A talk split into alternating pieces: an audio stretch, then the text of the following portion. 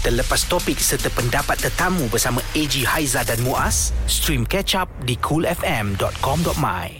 Selamat pagi. Assalamualaikum warahmatullahi wabarakatuh. Menemani anda AG dan juga Muaz sepanjang minggu ini. InsyaAllah hari ini hari terakhir minggu ini kami ke udara berdua. Dan insyaAllah hari Isnin nanti akan kembali bertiga bersama dengan Haiza seperti sedia kala lah. Okey, jadi um, kita dah masuk hari yang ketiga untuk semua adik-adik kita pergi ke sekolah. Nampak gayanya kita dah mula apa boleh terima keadaan yang uh, memang berbeza daripada sebelumnya. Ah. Pergi sekolah nak kena cek suhu. Kalau demam, ya terus uh, memang tidak digalakkan untuk pergi ke sekolah. Ya. Begitu juga dengan uh, selsema ya. Uh, jadi mungkin waktu ini dalam uh, kita apa uh, SOP yang telah pun ditetapkan ini uh, kedatangan pelajar tu tidaklah dipandang sangat Ya. sebab kita nak mengelakkan penularan kan kalau ada demam atau selsema tu memang kalau nampak sikit-sikit pun ah tak payah pergi. Betul. Jadi uh, itu antara uh, apa yang boleh kita lakukan dan uh, kita jaga diri kita sendiri kalau ada anak-anak kita pun berada dalam keadaan yang tidak berapa baik, tidak berapa mengizinkan kesihatannya, tidak mengapa tak datang sekolah di peringkat awal ni sangat-sangat memahami. Baik, seperti biasa kami nak kongsikan kepada anda Hari ini dalam sejarah. Okey, ada banyak cerita perkabaran-perkabaran yang boleh kami kongsikan kepada anda semua mengenai apa yang berlaku pada hari ini 26 hari bulan Jun uh, pada tahun 1980 ibu pejabat polis daerah Kajang Selangor telah pun dirasmikan dan beroperasi dalam memberikan perkhidmatan kepada masyarakat setempat. Manakala pada tarikh yang sama juga tahun 1993 ini juga berkaitan dengan pihak polis di Raja Malaysia Kem Battalion 4 Pasukan Polis Hutan PPH Sungai Petani Kedah telah pun diserahkan secara rasmi kepada Ibu Pejabat Polis Daerah Kota Kuala Muda. Dan signifikasi pada kedua-dua peristiwa tersebut adalah ia dirasmikan oleh Ketua Polis Negara yang paling lama ketika itu yang menjawat jawatan tersebut dalam pasukan pada ketika itu ialah Tun Muhammad Hanif Omar. Itulah dia antara perkongsian sejarah kebetulannya berlaku pada tarikh yang sama berkaitan dengan PDRM mm-hmm. bersama dengan Ketua Polis yang sama ketika itu. Baik, itu dia ada banyak lagi perkara yang berlaku bukan saja di dalam negara kita malah mm-hmm. dalam uh, kehidupan anda pun Yeah. memang setiap uh, tahun uh, ataupun tarikh yang sama kebetulan Mm-mm. uh, memang akan ada perkara yang berlaku eh. Ya, betul. Cool FM. Pagi ni juga uh, untuk anda semua kalau dalam perjalanan tu hujan hati-hati memandu janganlah laju sangat mm-hmm. terutamanya untuk kereta yang dah lama tak tukar tayar tu. Ya. Uh, sedikit botak break di ke tepi break ke tepi maksudnya tayar anda dah botak lah tu ya. Ah, ah, betul. Ha, kan? Jadi kena uh, selenggara lah. Ah, ah. Uh, motor pun sama juga kan. Ah, ah. Sangat-sangat uh, perlu diutamakan. Apatah lagi kita yang menunggang motosikal ni dalam keadaan kita sendirian, Ah, ah. kecil je. So pemantauan ketika memandu menunggang tu sangat-sangat Okey. perlu Jadi diutamakan. kalau anda nak dapatkan barangan yang menarik mungkin berkaitan dengan motor dan juga kereta, Hmm. jangan lupa untuk layari superdeals.com.my. Memang jimat kau-kau. Alright, uh, seperti biasa jam 7 kita ada cool talk yang nak dikongsikan kepada anda memandangkan kita akan memasuki bulan 7 mm-hmm. tidak lama lagi dan uh, yang pasti juga uh, ibadah haji akan uh, menanti kita mm-hmm. tidak lama juga uh, lagi. Dan uh, di Mekah Saudi pun dah mengatakan ada peluang untuk rakyat Malaysia yang berada di Saudi untuk menunaikan haji. Lebih kurang seribu peluang akan dibuka dan insyaAllah kita akan mendapat keutamaan itulah. Uh, juga kita mendoakan haji yang mereka perolehi haji yang mabrur itu peranan mereka yang pergi menunaikan haji. Ah, tapi kita yang berada kat Malaysia ni pun boleh uh, turut sama untuk mengimarahkan lagi Mm-mm. ibadah haji tersebut Okey, dengan uh, ibadah korban yang kita sambut setiap tahun, uh, selain daripada berkemungkinan lah akan ramai yang akan pulang ke kampung pada Hari Raya Korban ini sebab kita dah dibenarkan untuk merentas negeri. Jadi, uh, Menteri Kanan Keselamatan Datuk Seri Ismail Sabri Yaakob uh, telah pun uh, mengumumkan bahawa SOP untuk penyembelihan lembu ini telah pun dikeluarkan ya. Dan uh, kalau kita lihat uh, setiap negeri sekali lagi memang berbeza Ah. mengikut uh, pihak berkuasa agama di sana dan kita ambil contoh antaranya di wilayah persekutuan eh Alright. Antara SOP yang telah pun diumumkan uh, penganjur perlu lapor aktiviti ibadah kurban kepada pejabat kesihatan daerah terdekat Baik. lepas tu kapasiti kehadiran lebih kurang dalam uh, 30 orang mm-hmm. uh, lepas tu nisbah seekor lembu dikendalikan uh, tak lebih 30 petugas saja okey Kaunter di pintu masuk bagi memeriksa suhu badan kena ada. Sanitasi tangan dan rekod kehadiran. Petugas haruslah tidak bergejala, mereka hadir dan tidak uh, apa orang kata nampak ada demam-demam demam dan kanak-kanak bawah uh, 12 tahun juga tak dibenarkan hadir. Ah, itulah dia. Itu antara SOP ketika uh, majlis korban itu dilakukan sebab kita saya sendiri Muaz sendiri bila ada uh, ibadah korban ni kita antara orang yang Ha-ha. suka berada di Betul. kawasan tersebut uh, menghulurkan bantuan uh, sebab bila nak tumbangkan seekor lembu ni ada macam-macam ragam dia Muaz. Ah, tu yang seronok tu. Itu yang seronok kita terpaksa tarik kaki dia, tombangkan dia. Ha ah. Uh, apa duduk atas badan lembu. Uh, lepas tu barulah orang yang uh, menyembelih lembu datang bertakbir Betul. sambil menyembelih lembu tersebut. Itu ketika proses menyembelih, uh, proses melapahnya pula mm memerlukan ramai orang juga kan sebenarnya. Betul. Ha, jadi oleh kerana itu kalau kita tengok um, telah pun dicadangkan adalah lebih baik untuk uh, hantar ke pusat sembelihan. Uh, itu oh. yang digalakkan.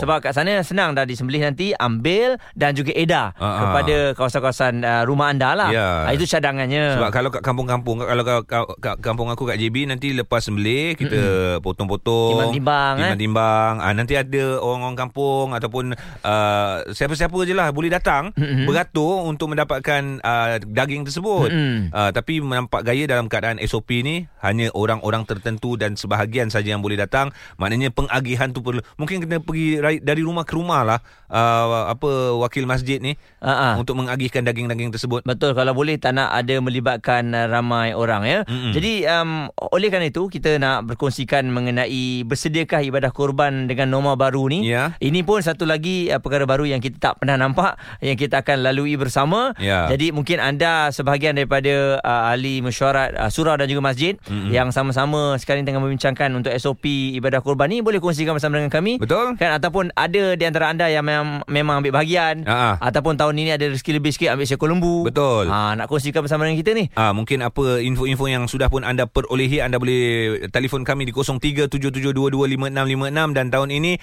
uh, anak-anak kita tidak dibenarkan untuk pergi melihat aktiviti ibadah kurban. Mm-mm. Bawah 12 tahun tak boleh datang. Tak boleh. Ah so nak WhatsApp pun silakan boleh hantarkan kiriman WhatsApp anda di 0172765656. InsyaAllah kita akan uh, cuba dapatkan Tuan Haji Muhammad Ajib dari uh, Pengarah Jabatan Agama Islam Wilayah Persekutuan. Mhm. Lagi senang kita berikan penerangan mengenai ibadah korban ni. Cool FM. AG dan juga Muaz terus bersama menemani anda uh, dalam Cool Talk hari ini pelbagai info-info menarik serta ilmu insya-Allah dapat kita kongsikan dan kita akan cuba menghubungi uh, mereka yang berkait rapat dengan isu perbualan kita pada hari ini ya. Okey, ibadah korban dalam new normal ni bagaimana agaknya? Adakah anda bersedia ataupun ada di antara anda yang memang mengambil bahagian pada uh, raya haji tahun ini? Ya. Dan tertanya juga kita kepada mereka yang telah pun uh, awalnya mendapat apa panggilan haji. Ah. Ha kan dapat berita baik. Ya. Mula kita pun dah gembira dah. Kita tahulah pakcik-pakcik makcik kita memang menantikan saat ini. Betul. Akan tetapi sebab apa yang berlaku di seluruh dunia ni Mm-mm. telah apa menyekat seketika Betul. untuk mereka ke uh, Mekah ya Ada dan hikmah. ada hikmahnya. InsyaAllah Pak Haji Pak Haji uh, uh, Abang-abang Akak-akak Yang Mm-mm. tak dapat pergi pada tahun ini Saya percaya Anda sedia maklum Dan uh, mereka redha Mm-mm. Itu memang kita Kita sedia maklum lah Yang mana tahun ni Tak dapat pergi uh, Malaysia tidak menghantar jemaah kita Pergi menunaikan haji di Mekah Dan uh, Tetapi ada rakyat Malaysia kita Yang sedia kala ada di sana uh, Itu antara jemaah yang diizinkan. Mm-mm. uh, Maknanya Saudi tidak membuka Lapangan terbang untuk jemaah haji uh, Melainkan mereka yang memang sedia kala Sudah pun berada di sana Untuk menunaikan haji. Dan bercerita pasal ibadah kurban ini pula Yang mana kita meraihkan Aidil-Adha Ataupun Hari Raya Kurban Dan ibadah kurban ini Dituntut untuk dilakukan pada 10 Zulhijjah Dan juga hari-hari tashrik Iaitu pada 11, 12 dan juga 13 Zulhijjah. Dan ketika itulah kita dekat Malaysia ini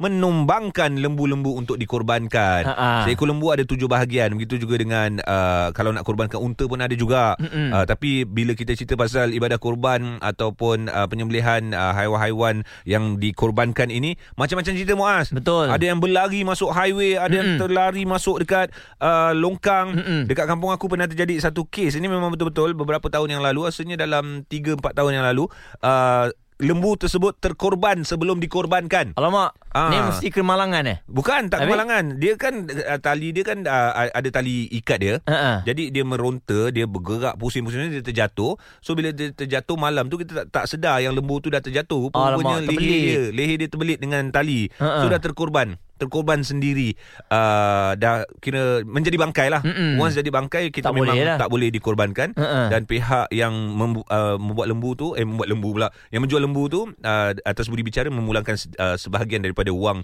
uh, hasil Mm-mm. daripada wang korban tersebut. Okey, Nah, itu berlaku juga. Memang uh, kalau kita lihat itulah pengalaman Ha. yang manis yang bila kita tengok eh sama-sama Yeah. satu kampung ni Betul. uh, bekerjasama untuk nak uruskan ibadah korban ini. Jadi Mm-mm. bila sekarang ini hanya beberapa individu saja, tak ramai dibenarkan. Kalau dulu satu kampung dibenarkan untuk turun, sesiapa saja nak datang uh, ringankan uh, apa tangan tu Ya. untuk membantu, Betul. sila-silakan. Jadi sekarang ni kalau kita lihat uh, satu uh, warga asing tidak dibenarkan sama sekali Mm-mm. mengikuti ibadah korban ini sebab macam Haji kata kat setengah kawasan kalau kita lihat dulu-dululah memang ramai warga asing. Yes. Ah, satu mungkin kat situ memang tak ramai penduduk kan. Ah, lagi Lepas pun tu dia orang nak raya muda kat mana? Tak balik. Ah, kan. Biasanya raya kurban jarang lah. Uh, Mm-mm. Orang akan balik juga tapi tidak seramai hari raya Aidilfitri. Tapi kita sedia maklum kalau di utara uh, di pantai, Pantai Timur, timur, uh, itu memang mer- menjadi Meriah. satu kewajipan individu lah untuk pulang berhari raya Aidil apa Aidil Adha ni. Mm-mm. Dan sebab itulah bila Muaz kata tahun ini uh, rakyat asing sama sekali tidak dibenarkan, maknanya itu pun dah terkandung dalam SOP juga kan? Mm-mm. Ah, betul SOP yang telah pun dimasukkan dan sekali lagi memang uh, ianya berbeza mengikut setiap negeri masing-masing. Ya contohnya saya ambil di Pulau Pinang ni sekali lagi 8 pagi hingga 6 petang hanya dibenarkan untuk mengadakan ibadah korban ini. Mm-mm. Ah jadi waktu tu kena ikut uh, dan SOP uh, pakai mask, eh, pakai topeng tu memang antara perkara yang wajib Mhm. dan uh, kalau kita tegaskan sekali lagi kalau didapati anda tidak mengikuti SOP ini berkemungkinan uh, boleh dimintakan uh, diminta untuk berhenti melakukan ibadah korban ini. Ya. Ah itu yang kita tak mahu tu kita nak semuanya berjalan dengan lancar sebab tu anda kena ambil tahu mengenai perkara ini. Ya, saya ada baca dekat Jakim punya uh, website sebab pembahagian daging-daging korban ini ada ada pembahagian ada sukatan-sukatan dia, Mm-mm. ada perkiraan-perkiraan dia tapi sebelum ini memang bu- bukan saya je lah cakap lah kat kampung mana-mana pun kita ada rakan-rakan kita warga asing Mm-mm. yang ramai uh, diorang yang akan datang dan diorang antara pembahagian daging korban ni juga diorang akan dapat Mm-mm. so tahun ni rasanya uh, banyak lagi lebihan daging korban yang boleh diberikan kerana pembahagian daging korban sunat ini menurut pandangan uh, ulama mazhab syafi'i yang saya baca di Jakim di islam.gov.my satu per tiga untuk dimakan oleh pihak yang berkorban dan ahli keluarganya satu per tiga lagi untuk disedekahkan kepada fakir dan juga miskin manakala satu per tiga untuk dihadiahkan kepada sahabat handai termasuklah orang kaya atau jiran-jiran Hmm, okey dan uh, mungkin kali ini juga anda akan dapat menyaksikan bagaimana sistem moden seperti menggunakan sangka sembelihan Oh. akan uh, digunakan. Uh, Hmm. jadi kita pun sedia maklumlah sebelum uh, SOP ini dikeluarkan memang dah ada uh, apa percubaan uh, kiranya contoh yang telah dilakukan meng- menggunakan uh, sangka, Sangkar. ini. Ah. Uh, jadi kita Tapi tak tahu pula dari segi costing dia macam mana eh? Ada Ah. ada kos ada kos tambahan dan juga sebagainya. Mungkin Rasa ada juga Saya kot. rasa untuk sangka sembelihan ini memang pada syarikat-syarikat mengendalikan Dia ah, sediakan sekali. Ah sembelih untuk lembu ni. Maksudnya Oh. kita yang kita bayar ni dia yang Ah. akan uruskan. Ya. Mungkin dia mempunyai sangka sembelih ni lah. Hmm. Kan? Okey, macam-macam cerita yang kami nak dengar daripada anda juga kita nak selitkan uh, jika ada di antara pendengar cool yang sedang mendengarkan kami, anda sendiri ataupun kenalan anda yang sepatutnya dapat pergi haji tahun Hmm. ni, tapi hakikatnya kita tidak menghantar uh, rakyat Malaysia ke sana, anda boleh kongsikan apa yang berlaku, pengalaman, kita faham anda redha tapi kita nak tahu juga feel anda sebenar kan. Mm-mm. Telefon 0377225656. Ataupun boleh WhatsApp 0172765656. Mhm. Kejap lagi kita cuba dapatkan uh, seorang pengusaha syarikat yang menguruskan ibadah korban ni. Ya. Ya.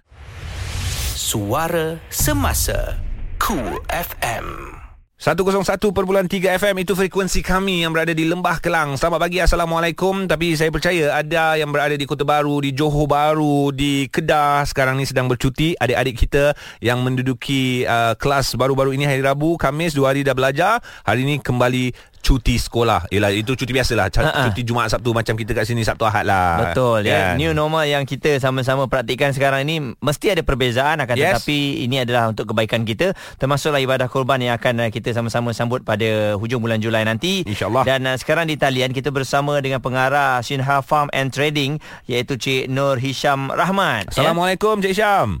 Waalaikumsalam ya saya. Apa khabar? Sihat, Cik Syam? Ah, Okey okey okey alhamdulillah. Alhamdulillah. Cik Syam, okey, kita nak bercerta tentang ibadah korban. Bila ibadah korban tu pastinya uh, tentang haiwan-haiwan seperti lembu. Ada unta ke dekat uh, Shinha Farm and Trading ni? Cik Syam? Oh, unta, unta tak ada. Unta belum ada.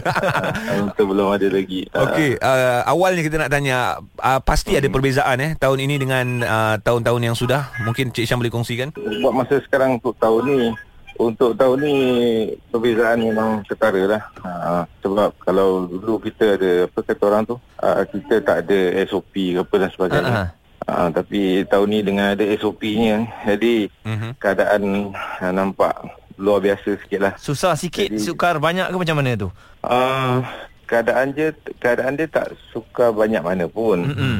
Uh, tapi apa kata orang tu kita nak follow SOP tu dan sebagainya jadi keadaannya lebih pada atur aturan cara kerja tu akan jadi uh, dua ke tiga kali ganda lebih daripada apa yang sepatutnya lah. Mm-mm. Adakah order berkurangan Cik Syam ataupun order sama je dengan tahun-tahun yang sudah? Eh tak, order memang banyak berkurangan. Kurang juga eh. Mm-mm. Hmm, hmm. Okey. Jadi dari segi penyembelihan tu bagaimana? Kan difahamkan ada pihak syarikat sendiri yang akan buat penyembelihan senang. Ha, tahu-tahu dah siap semua baru apa? ah, Sangka, diberikan. Ha, sangka sembelihan apa semua tu yang baru diperkenalkan tu. Ah, ya. Jadi um, nor- norma sembelihan yang biasa dilakukan oleh apa, masyarakat Islam ni di mana-mana lah seluruh dunia ni Mhm. uh, biasanya lebih kepada semangat gotong royong antara apa, antara mereka kan eh. Jadi ada yang banyak yang beranggapan tu kalau kita siapkan sembelihan semua sekali kita dah siap bungkus and then uh, kita cuma deliver apa yang dah siap and then diorang uh, bahagi, tinggal agih-agihkan saja ke karya masing-masing tu. Mhm. Jadi diorang beranggapan macam benda ni lebih kurang macam jual daging. Ya. Oh, okey. Ah, jadi semangat semangat korban tu dah Kurang. dah, dah, dah kurang daripada daripada apa yang dia orang dah biasa sebelum ni kan. Mm-mm. Jadi dia orang rasa macam bila kita bagi uh, kaedah macam ni, dia kata eh ni macam jual daging je ni. Bukan macam bukan macam kurban kan. Dia macam Ah, traditional tu dah tak ada lah. Ah, tradition tu dah tak ada. Alright. Walaupun walaupun dia punya apa manfaat, dia Mhm. punya berkat dia sama, Mhm. tapi dia punya perception lah. perception. Nilai-nilai tradisi tu hilang lah kan. Ah, nilai tradisi tu hilang. Tapi semangat nak tu- ikutkan dari segi uh, side-side effect lain tak ada masalah. Semua sama je Cik Syam kan? Ah, sebab dia punya lain-lain efek dia sama. Hmm. Cuma dia orang ni lebih uh, ada kebanyakannya uh, nak kur, buat ibadah kurban ni sebab nak gotong royong antara Betul. keluarga. Ataupun Hmm. mungkin dia tak puas hati bila tak nampak depan mata Dia lembu yang dikorbankan Ah. tu. Ya, ya, ya. Kebanyakannya ramai yang nak tengok. Ha. Uh, yang kebanyakannya yang nak kurban dalam negara Malaysia ni Begitu. kebanyakannya nak pegang sendiri lembu kurban dia sendiri tu Betul. mengikut apa yang lebih afdal dalam Yes. Islam kan eh. Ah, Okey, jadi uh, dari segi harganya adakah untuk tahun ini sama ataupun ada peningkatan ataupun penurunan? Nah, ada diskaun ke? Mm-mm. Ah, harga dia sama macam tahun lepas juga. Mm-mm. Cuma kalau option yang untuk kita sediakan package tu ada pertambahan dari segi kos lah. Hmm. Banyak tak Syam cost, costing yang ditambah? Uh, costing yang ditambah tu lebih kurang antara 200 ke 350 ringgit lah setiap ekor. Okey, anggaran lah seko untuk siap uh, sembelih dan juga siap potong berapa Cik Syam? Uh, daripada 4,350 Mm-mm. sampailah ke 5,500. Oh. Kalau lembu saiz lah saja? Ya? Kalau lembu saja?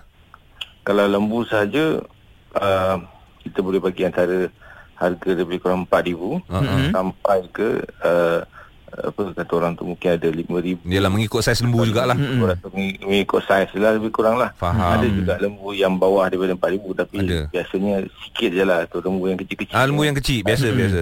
Okey, jadi uh, kalau kita lihat uh, untuk tempahan pada tahun ini uh, alhamdulillah memberangsangkan uh, at least daripada tak ada langsung kan?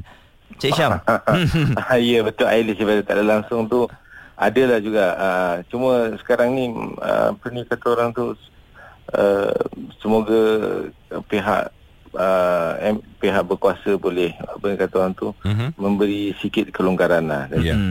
Hmm. Dari segi SOP eh. Ya insyaAllah kita akan lihat. Saya percaya uh, Pemantauan akan dilakukan Dari masa ke semasa Memandangkan Hujung Julai nanti Akan berlangsungnya Ibadah kurban ini. Sekarang hujung Jun Jadi ada masa Untuk kita pantau Keadaan COVID-19 itu juga. Mm-mm. Baik Cik Syam Terima kasih banyak-banyak Atas perkongsian ilmu pada hari ini. InsyaAllah uh, Kita akan bersama lagi. Assalamualaikum Waalaikumsalam. Itulah dia Encik Nur Hisham pengarah Sinha Farm and Trading. Kita bercerita dia merupakan pengusaha uh, lembu Ha-ha. uh, tentang korban ada ialah kita sedia maklum adalah perbezaan dia berbanding tahun-tahun yang sudah Betul. tapi harga masih sama. Okey, kalau ada peningkatan sedikit pun logik juga. Ya. Sebab uh, satu nak menggunakan tenaga kerja yang tak berapa ramai. Ya. Lepas tu memang ada SOP yang telah, telah pun diberikan. Mm-hmm. Uh, seperti Cik Syam kata kena ikut. Yes. Ah, sebab tu dia kata kalau boleh longgarkan sedikit. Ya. Ah, dan mungkinlah ada perbincangan untuk masa akan datang nanti mm-hmm. untuk beberapa uh, minggu yang akan datang ni eh. Ya, insyaAllah, insyaAllah. Kita ada masa lagi untuk anda kongsikan pengalaman, cerita dan juga pandangan anda mengenai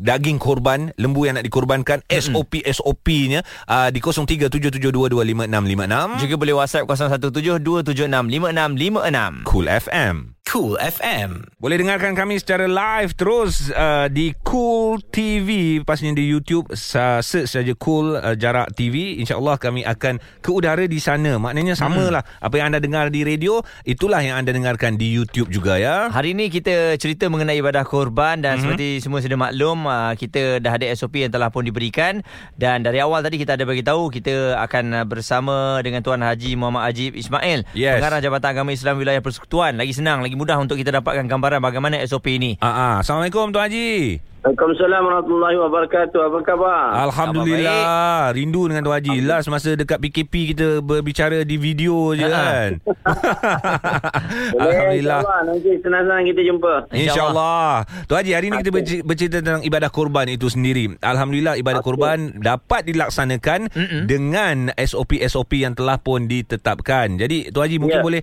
uh, kongsikan sedikit sebanyak Walaupun ada lebih kurang sebulan lagi ibadah ini akan dilakukan Tapi apakah Okey. persediaannya Tuan Haji? Okey, yang paling pentingnya kita telah pun mendapat kebenaran pada kerajaan dan juga kerajaan negeri lah kali peringkat wilayah dan Ya. kita, kita ucapkan terima, terima kasih lah kepada semua yang terlibat dan uh, di peringkat wilayah wilayah sekutuan kita telah uh, mengeluarkan satu garis panduan Aha. Mm-mm. yang akan berkuat kuasa mulai 30 uh, hari bulan Juni lah. Ya. Mm-mm. Di mana uh, yang paling penting ialah uh, semua pihak perlu menyediakan satu kaunter untuk sebagaimana kita nak pergi masuk masjid eh. Ya. Perlu ada meja pendaftaran, hand sanitizer dan termometer lah. Dan dia akan menekankan uh, kepada beberapa perkara sama ada dibuat di rumah sembelihan ataupun di masjid ataupun di tempat yang uh, ditentukan oleh pengurusan masjid ataupun surau Jumaat. Tapi Mm-mm. Tuan Haji bila melihat ada SOP tu uh, rasanya lebih teratur dan lebih mudah kot InsyaAllah lebih InsyaAllah. teratur. Tapi Ha-ha. SOP ni hanya ketika PKPP sahaja. Perintah Kawalan Pergerakan Pemulihan sajalah. Ha-ha. Ya? uh-uh. Okey. Dan uh, sekarang kita lebih teliti dalam konteks syarat-syarat penyembelih dan juga petugas. Mm-mm. Pertama, mestilah warga negara Malaysia tidak bergejala. Uh-huh. Lepas itu, bacaan suhu tidak melebihi 37.5 darjah Celsius. Dan Mm-mm.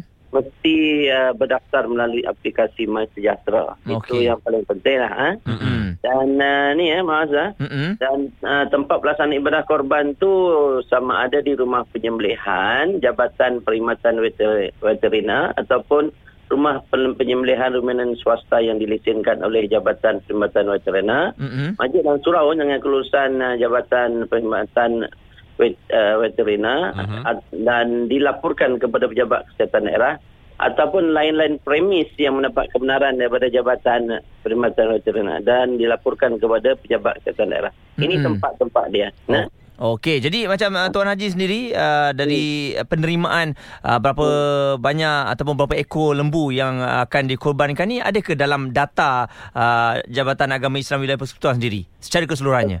Setakat ini kita belum dapat uh, cuma pihak masjid dan juga surau Jumaat surau mereka perlukan SOP ini untuk mereka mula menawarkan kepada anak-anak karya ataupun Hmm. penduduk siapa yang berminat menyertai ibadah korban ni. Ah, ah. Sebab mereka nak tahu macam mana nak buat susah ke senang. Tapi insyaAllah lah dengan SOP ni saya rasa mudah lah. Cuma perlu ada sedikit pendetailan. Eh? InsyaAllah. Dan sebelum ini mungkin eh, terbuka kepada bukan warga negara tetapi semasa tempoh PKPP ini kita hanya hadkan kepada warga negara sahaja. Ya? InsyaAllah kita Dan, doakan. uh, Mhm. Mm-mm. Perlu ada amalan penyarakan sosial. Eh? Ya. Maknanya memastikan semua petugas, peserta dan penerima agian korban mengamalkan penjarakan sosial 1 meter. Ya. Mengelakkan daripada 3S tau. Apa dia 3S? Apa dia? Tersesak, Mhm. rapat dan juga sembang dalam jarak yang dekat. Ah. Maklumlah tengah tunggu Iyalah. korban uh, korban dilapar atau belum dilapar. Borak dulu. Nak sembang rapat-rapat. Ah. Tak boleh lah macam tu. Eh? Tak boleh bawang sangat tu Haji ya. Buat kerja cepat-cepat, settlekan cepat-cepat ya.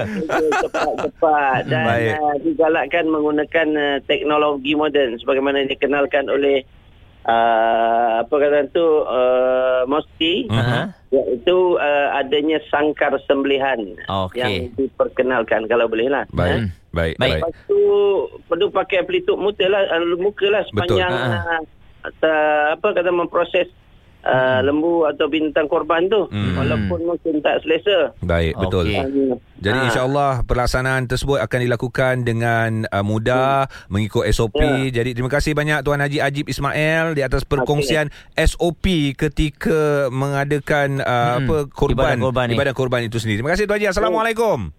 Assalamualaikum warahmatullahi wabarakatuh. Itulah dia Tuan Haji Ajib Ismail sekali lagi pengarah daripada Jabatan Agama Islam Wilayah Persekutuan. Baik, selamat menjalankan ibadah korban untuk anda. InsyaAllah dari masa ke semasa kami akan terus update kepada anda. Cool FM. Cool FM. Ya, setuju dengan apa yang dikatakan oleh Kak Raja Emma tadi. Angan-angan biarlah uh, berpada-pada. Jangan sampai memudaratkan diri. Boleh, semua orang boleh nak berangan. Uh, angan-angan mak jenin pun sebenarnya perlu ada. Betul. Supaya ia menjadikan ia sebagai satu motivasi untuk kita mengejar apa yang kita angan-angankan Ah, gitu. Tapi jangan angan-angan tu terlampau lama sangat lah. Ah. Ah, berangan tu memang kita dalam sehari kadang-kadang tiga kali, kadang-kadang dua kali ada berangan. Macam lepas makan ubat kan? Ah, tempat wajib untuk kita nak berangan. Itu tak ada masalah sebab menantikan saat untuk berangan.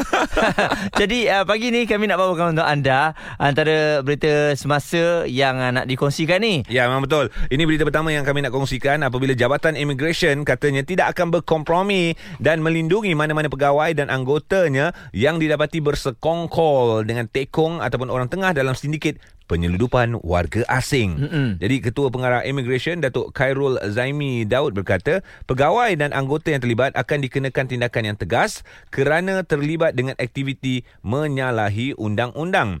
Immigration sentiasa menjalinkan kerjasama baik dengan PDRM dan juga SPRM dalam memastikan pegawai dan anggota tidak menyalahgunakan kuasa yang diberikan. Uh, dan uh, beliau berkata demikian, uh, diminta mengulaslah penahanan tiga pegawai immigration dekat Johor yang disyaki terlibat dalam sindiket penyeludupan warga asing dan kata beliau lagi uh, pihaknya akan memberikan kerjasama penuh dengan PDRM serta yakin siasatan yang adil dan profesional akan dijalankan ya sekali lagi tindakan tegas akan diambil tiada kompromi yang mana jika terlibat penyeludupan warga asing Okey, jadi kena ikhlas ya, Hmm. hmm. jujur dengan uh, kerja insya-Allah kita doakan yang terbaik untuk anda semua. yes Dan seterusnya mengenai ibadah korban uh, insyaAllah sama-sama kita dah ada perancangan dah mungkin uh, tahun ini ada rezeki lebih sikit mm-hmm. uh, nak ambil seekor lembu kan ataupun Yes. nak kongsi bahagian-bahagian yang ada ni ikut bahagian lah uh, ikut bahagian. Jadi uh, seperti yang semua sedia maklum uh, bilangan petugas yang ditetapkan bagi menguruskan ibadah korban ini telah pun uh, dihadkan ya.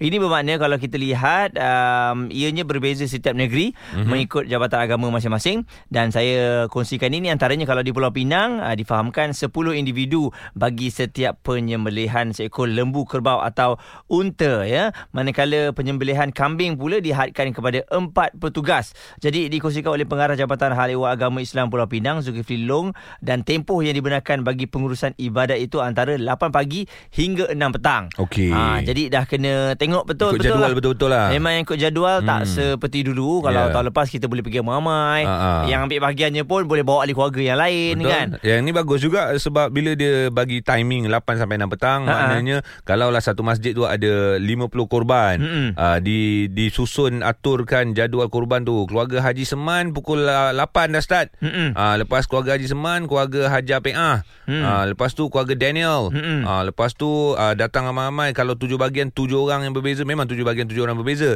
daripada keluarga yang berbeza pun Betul. maknanya kena datang uh, berbeza-beza lah Mm-mm. SOP perlu ditetapkan uh, perlu diutamakan ya Okey, jadi uh, jangan lupa untuk mengambil tahu juga mengenai uh, ibadah korban di tempat anda sebab memang setiap negeri ada perbezaan eh. Ya, itulah dia sedikit sebanyak info mengenai uh, korban pada tahun ini. korban ketika berlakunya pandemik Ha-ha. COVID-19 ni. Dan uh, insyaAllah Ji dalam uh, Cool Talk kita pun kita akan bawakan mengenai isu ibadah korban ni. Cantik. Dan sekarang ini kita nak beralih pula ke berita luar negara. Ini membabitkan lesen ya. Lesen terbang. Lesen terbang. Ah ni bawa kereta lesen terbang ni. Ah, biasa kan? Ah biasa. Tapi ni lesen terbang juru terbang. Ha? Oh lomak. Dah lah Ini luar terbang. biasa. Juru terbang. Lepas tu dia bawa kapal terbang ah. Oh dahsyat. Tanpa lesen yang sah. Maksudnya bohong lah tak pergi test lah ni. Macam mana dia bawa kapal terbang ah? Ah. Eh, handal lah. Okey, ini berlaku di Karachi ya, dianggarkan 40%. Banyaknya. Juru terbang di Pakistan menggunakan lesen penerbangan palsu menurut Menteri Penerbangannya. Uh, beliau mendedahkan perkara itu ketika mengumumkan laporan nahas pesawat Pakistan International Airlines uh, bulan lalu. Yang mana Pakistan memiliki 860 juru terbang aktif termasuk di PIA iaitu Pakistan International Airlines tadilah, Sirin Air dan juga Air Blue. Laporan satu uh, inquiry pada inquiry Februari 2019, 262 juru terbang tidak menghadiri ujian atau meminta individu lain menggantikan mereka. Ush. Maklumat itu diperolehi ketika siasatan lanjut dijalankan yang mendapati ada antara juru terbang palsu langsung. Tidak mempunyai pengalaman penerbangan. Oh sampai macam tu. 40% juru terbang palsu itu termasuk mereka yang tidak aktif dalam penerbangan. Dan katanya lagi Ada sesetengah juru terbang dipilih berdasarkan lantikan politik. Ha. Oh namun. Malangnya kelayakan bagi profesion itu diketepikan. Uh, dan uh, menurut Menteri Penerbangan lagi Oh dia ada Menteri Penerbangan eh? Uh, uh, Di SIA eh di PIA sekurang-kurangnya ada empat juru terbang yang dapati palsu seperti yang dilaporkan. Uh. Okey, jadi memang uh, risau juga sebab ada lantikan politik eh walaupun diorang ni tak layak Mm-mm. dan uh, kejadian ini susulan daripada pesawat lah uh, Ya, yang uh, didapati nahas kan Uh-uh. uh, membawa 99 penumpang termasuk 8 anak kapal Ya. dan difahamkan uh, memang um, salah kepada apa pemandu juru, uh, kepada juru terbang tu Mhm. dan juga yang uh, memberi arahan dari menara kawalan. Okey dalam uh, apa dalam nahas tersebut uh, dua penumpang Mm-mm. terselamat Terselamat. Dan uh, 97 penumpang yang lain kehilangan nyawa. Jadi itulah dia antara kes dan juga peristiwa yang menunjukkan jugalah apabila kita dapat lihat di kaca TV bagaimana kapal terbang tersebut terhempas di sekitar kawasan perumahan. Uh, itulah dia itulah dia kes yang kita ceritakan kepada anda pada pagi ini. Cool FM. Sentiasa menemani anda untuk berita semasa. Selamat pagi semua. Terima kasih kepada anda yang terus dengar layan kami di awal pagi begini 6.18 minit pagi. Uh, mungkin ada di antara anda tempatnya hujan macam kami kat sini. Mm-mm. Saya Muaz, uh, J datang kerja on the way hujan tadi. Betul. So kita harapkan agar anda berhati-hati. Sejuk. Ah, lagi-lagi orang yang naik motor ni kan. Oh. Oh. cabaran dia macam lah walaupun Ya. bawa baju hujan ah. tapi kadang-kadang bocor juga. Betul. Betul baju hujan macam mana punya mahal pun eh. Ya, dia kalau mak motor ni kalau balik kerja hujan tak Mm-mm. jadi masalah. Ah, betul. Dia boleh redah sebab alang-alang balik masuk rumah hujan basah tak, tak tak apa. kisah. Dia yang uh, menjadi uh, kerumitan bila Mm-mm. pergi kerja sebab tu mak-mak motor ni uh, ramai bawa uh, ba- ba- baju spare dekat Mm-mm. bakul dia Ah. dah ada baju spare ataupun kat pejabat dah standby dah baju spare uh, untuk keselesaan waktu bekerja. Betul. Senang bawa baju sukan ni apa-apa. Ha, betul juga kan. Basah kan pakai Sebab je. kering, Ha. letak dekat depan kipas. Ha ah. InsyaAllah boleh pakai Okey. balik. Bau sikit dah, bau sikit. Baik. Pagi ni uh, kita nak kongsikan dengan anda kata-kata uh, motivasi pagi. Aha. Dan uh, saya tertarik mengenai orang yang paling kuat bukanlah yang berbadan tegap. Okey. Bukan. Bukan. Bukan juga bertenaga hebat. Okey. Bukan. Tetapi orang yang paling kuat apabila dia sabar apabila dicaci, Oh. dimaki, dihina dan difitnah. Wow. Itu adalah orang yang hebat, orang yang kuat ya. Hmm. Ha, kalau badan je tegap, kalau tenaga lain macam macam tenaga kuda, tapi bila orang uh, marah sikit, orang Ah. tegur sikit nak melenting kan. Ah, ah, Sikit-sikit nak emo. Orang cakap apa hati kaci eh hati emas apa ha? hati kertas hati kertas Ha, hati tisu. hati tisu Ha. mudah mudah koyak Mudah koyak hmm. ya. Jadi jiwa kena kental. sebab itulah saya percaya orang yang menghadapi banyak dugaan dalam kehidupan dia dia mempelajari macam-macam uh, keadaan dan juga situasi hati dia sangat kental kerana dia telah menghadapi pelbagai rintangan dan juga cubaan Mm-mm. dan uh, tertarik juga dengan satu kata-kata yang uh, saya terbaca ni katanya Jom, jom kita mengenali orang yang tidak ikhlas pula. Mm-mm. Siapa orang yang tidak ikhlas ini? Orang yang tidak ikhlas ni biasanya dia bila dia dipuji, dia akan rasa bersemangat sangat. Oh. Dia akan rasa happy, excited. Ada ada kawan macam tu. Ha, lepas tu bila orang yang eh, tidak ikhlas ni tidak dapat pujian, Ha ah. dia akan Buat muka. Uh, Ada eh? Nampak sangat tu. Ha, nampak sangat. Dia akan patah semangat, dia akan tidak tidak bertenaga. Ha, itu adalah dua perbezaan ataupun dua kenyataan yang sangat jelas. Kena puji, dia semangat. Mm-mm. Tak kena puji, orang buat dia, orang tak perasan dia hebat, Mm-mm. tapi sebenarnya dia hebat. Tapi dia cakap, kenapa orang tak nampak aku hebat? Ha, Dia akan uh, pu- ti- tidak bersemangat. Itu adalah orang yang tidak ikhlas. Ui, betul lah. Kadang-kadang sekeliling kita je kita perasan benda tu. Uh, hati-hati. Kita jangan jadi macam tu eh. Uh, kita boleh muhasabah diri kita sendiri. Itu dia antara kata-kata semangat motivasi pagi kami kongsikan kepada anda untuk hari ini hari Jumaat Jun eh Jun 26 macam English pula. 26 Jun 2020. Suara Semasa Cool FM Ya, dalam bicara netizen pun ada banyak cerita-cerita menarik yang akan kami kongsikan kepada anda. Antaranya permulaan cerita positif yang dapat kami bawakan pada hari ini berkaitan dengan rakyat negara kita Malaysia. Katanya ada sebuah masjid yang terbengkalai dekat Jepun ni berjaya diselamatkan. Mm-mm. Alhamdulillah. Bagusnya. Dalam tempoh 8 hari je tahu, masjid di Kyoto, Jepun terbengkalai sebelum ini berjaya diselamatkan hasil bantuan umat Islam di Malaysia yang menyumbang lebih 2 juta ringgit. Nampak tu? Orang Rakyat Malaysia, eh? Rakyat Malaysia yang memberikan sumbangan dan menurut uh, Presiden Muslim Care Malaysia Society Zulkifli Wahijan berkata uh, beliau melakukan sujud syukur apabila hasil sumbangan tersebut dapat menampung kos pembelian bangunan masjid itu selepas mengalami masalah dana yang dideda- didedahkan oleh pihaknya. Oh maknanya masjid yang terbengkalai itu Mm-mm. dibeli terus oleh uh, pihak tersebut pihaknya dan hasil daripada sumbangan rakyat Malaysia Mm-mm. sebab uh, Presiden Muslim Camp Malaysia ni berada di sana dan uh, mereka mendapat sumbangan yang banyak lah Alhamdulillah. Beliau dan pasukan Muslim Camp Malaysia bersyukur kepada Allah yang menggerakkan hati dermawan rakyat Malaysia untuk menyumbang selain gigih melakukan kempen bagi mengumpul dana tersebut. Ada kenyataannya di uh, Facebook Ulia pun ada kata uh, Alhamdulillah tamatlah meeting tergempar kami ahli jawatankuasa pembinaan Kyoto Masjid. Saya sebagai ketua editor untuk masjid ini Alhamdulillah juga kutipan untuk pembelian masjid Kyoto telah pun melepasi sasaran. Kami sedang mengumpul pula perbelanjaan untuk membaik pulih masjid tersebut so Mm-mm. kita dah ada masjid dekat Kyoto Jepun Okey. untuk rakyat Malaysia Alhamdulillah Alhamdulillah masjid yang ketiga juga uh, Ah. kalau kita ke sana nanti memang uh, mudah untuk kita nak bertemu ataupun nak ke masjid ini. Ya. Jadi apa-apa pun uh, tu dia banyak ataupun ramai sebenarnya eh Ji Mm-mm. dermawan yang Ramai. tak tak bagi tahu namanya alih-alih menyumbangkan uh, duit sebegitu banyak 2 juta banyak tu Ya. dalam masa beberapa hari jadi tanya 8 hari 8 hari 8 je. hari saja Seminggu lebih Seminggu Mm-mm. sehari saja Dah dapat beli dah masjid itu. Okey, seterusnya kita nak beralih pula kisah mengenai seorang lelaki yang hebat. Hebat? Ah, ah, lelaki yang hebat uh, Yelah selain daripada kerjaya Selain daripada apa yang dilakukan Dapat menikahi dua kekasih serentak Dipandang hebat oleh lelaki-lelaki lain. Dua lelaki serentak eh. Ah, Dua wanita. Eh, dua, dua, dua wanita. Tengok Ha. kita nak, nak, nak kongsikan ni pun macam Wow. Wow, okey uh, Terima kasih, terima kasih. Bukan saya tapi bagi pihak dia. Okey, mungkin um, kalau kita tengok lelaki kata, "Oh, hebat lelaki ni, Ah. berasal dari Lombok Indonesia." Oh. Tetapi kalau wanita-wanita yang dengar cerita ni, apa lelaki ni? Faham. Siapa dia? Ah. Nama dia Sepul. Epul. Ya, ah, Epul, Epul berasal dari Lombok Indonesia Eh. dan dia nekatlah untuk mengahwini dua kekasihnya sekaligus. Oh, Sepul. Dan uh, keputusan itu dibuat setelah kedua-duanya bersetuju dan rela untuk hidup bermadu dan difahamkan uh, sebenarnya dua wanita ini adalah uh, sepupu rapat dan uh, mereka ni duduk rumah bersebelahan saja. Ha, jadi nak nampak akrab tak akrabnya macam mana. Jadi uh, kisah ni viral di Indonesia dan uh, difahamkan Sepul ni jatuh cinta lah dengan kecantikan mereka. Ha-ha. Dan Sepul sebenarnya pernah bekerja di Malaysia selama 9 tahun untuk kumpul duit. Nak kahwin dua Sepul Ha, Sepul kau memang hebat Sepul. Waduh Jadi Di sana hanyalah ada, tak ada yang Tak menanti. ada. Dia Sebab- menanti Tunggu Tunggu Ah. Sepul balik Kahwin Dua-duanya setelah pun uh, selamat dinikahi.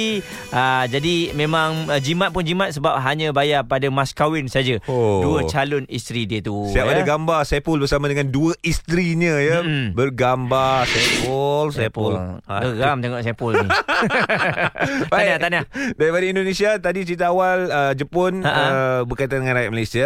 Kemudian pergi ke Indonesia, uh, Indonesia bekerja di Malaysia. Mm-mm. Mm-hmm. berkahwin di di Indonesia dapat dua orang bini bukan dua orang cahaya mata Ha-ha. dua orang bini dan sekarang ni di Thailand pula uh, ini apa populariti Thailand Ha-ha. menular di dalam negara kita Malaysia dentist palsu makin menjadi-jadi Thai look braces trend remaja terkini Aduh, tengok je macam uh, braces yang lain daripada braces biasa lah. Lain-lain. Yang Eh. kalau kita tengok kat Malaysia ni yang yang normal yang doktor pasangkan ah. adalah besi tu Besi kan. betul. Ha. Sebab kalau tengok gambar yang uh, kita baca dekat social media ni, aku ingat budak-budak ni masuk boxing. Mm-mm. Sebab pakai pakai pendakap gigi yang tutup cover gigi yang ada warna merah, ada warna Mm-mm. biru. Oh, itu rupanya braces. Ha, braces. Ha. Dan uh, difahamkan uh, ianya telah pun uh, dipasangkan oleh doktor-doktor yang tak bertauliah ni. Ah, betul betul. Ha, bayangkan eh kalau Thai look braces ni atas uh, RM60, kalau atas bawah RM90. Hmm. Apa pasang braces murah sangat? Ya tak ya juga eh. RM90 je. Ini uh, RM90 Itu bukan braces lah aku rasa Itu lebih kepada aksesori tau Ha. Aksesori uh, setakat untuk meletakkan something dekat gigi kita Dan benda-benda macam ni pun uh, Banyak terpengaruh di TikTok juga ni Hmm, Ha. mungkin lah. Ya, tapi rata-rata kalau kita tengok komen-komen kat bawah ni, semua orang uh, apa kecam lah ya.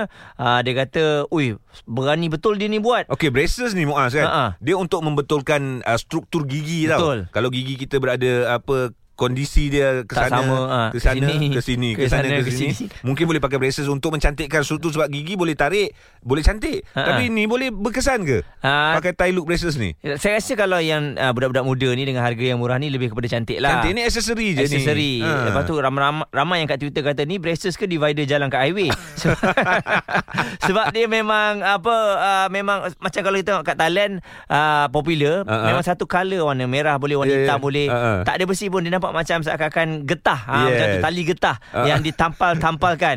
Bahaya juga ni Takut ada anak-anak kita Pakai Dia ambilnya getah warna merah Kat rumah tu Dekat, Ha-ha. dekat tombol-tombol pintu Dia letaknya kat gigi Nak nampak TikTok Nak nampak braces cantik Ah, Tie betul look lah. Tie look katanya Aduh, Hai. tapi janganlah pakai sebab akan membahayakan gigi anda. Ya. Sebab bayangkan eh kalau normal braces lah selalunya RM5,000. Ah, ah. Ah tu memang doktor dah bagi dah berapa bulan berapa tahun kena pakai dan kena jumpa dengan doktor beberapa bulan. Mhm. Yang ini RM90 atas bawah tak logik lah. Ha, boleh nak pakai pun bukan untuk mencantikkan gigi lebih kepada aksesori. Saya percaya ini memang lebih kepada aksesori. Sebab Hmm. kalau nak pakai buat gigi terasa sakit dia tapi tak mendatangkan Tak apa-apa payah impact lah. baik tak payah. Gigi depan belakang pun kita sayang apa yang penting Ah. hatinya. Ha? Yang penting hatilah. Oh, oh. Gigi tak penting sangat. Alamak. Hai. Bicara netizen itu dia di Cool FM.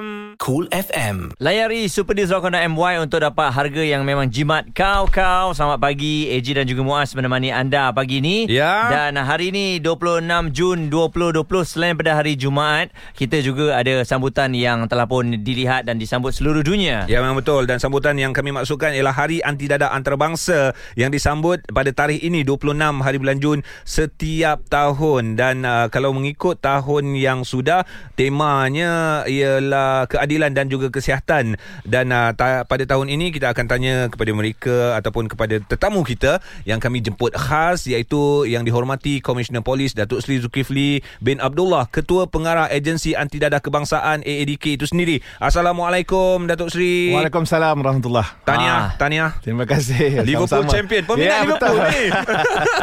saya tak sangka semalam saya tengok uh, apa Crystal Palace uh, dengan Liverpool eh menang Ah. 4-0 saya tengok potensi Liverpool tu amat tinggi lah Yeah. uh, untuk menjuari tapi tak sangka yang dia akan menang lebih awal. Tapi Lebih bila awal. dapat tahu Chelsea kalahkan Man City tu, Ah itulah saya pun terkejut Ah. sebenarnya. Saya ingat Manchester City akan menang dan Alright. Liverpool akan akan men- menjuarai apabila bertemu dengan Manchester City uh, Alright. dalam game yang Betul. yang, Ah. yang beri- berikutnya. Ha, nampak Ah, tapi- City macam takut lah. Dia nak kalah awal. ah, Jadi dia dah kalah awal tak perlulah berlawan nanti.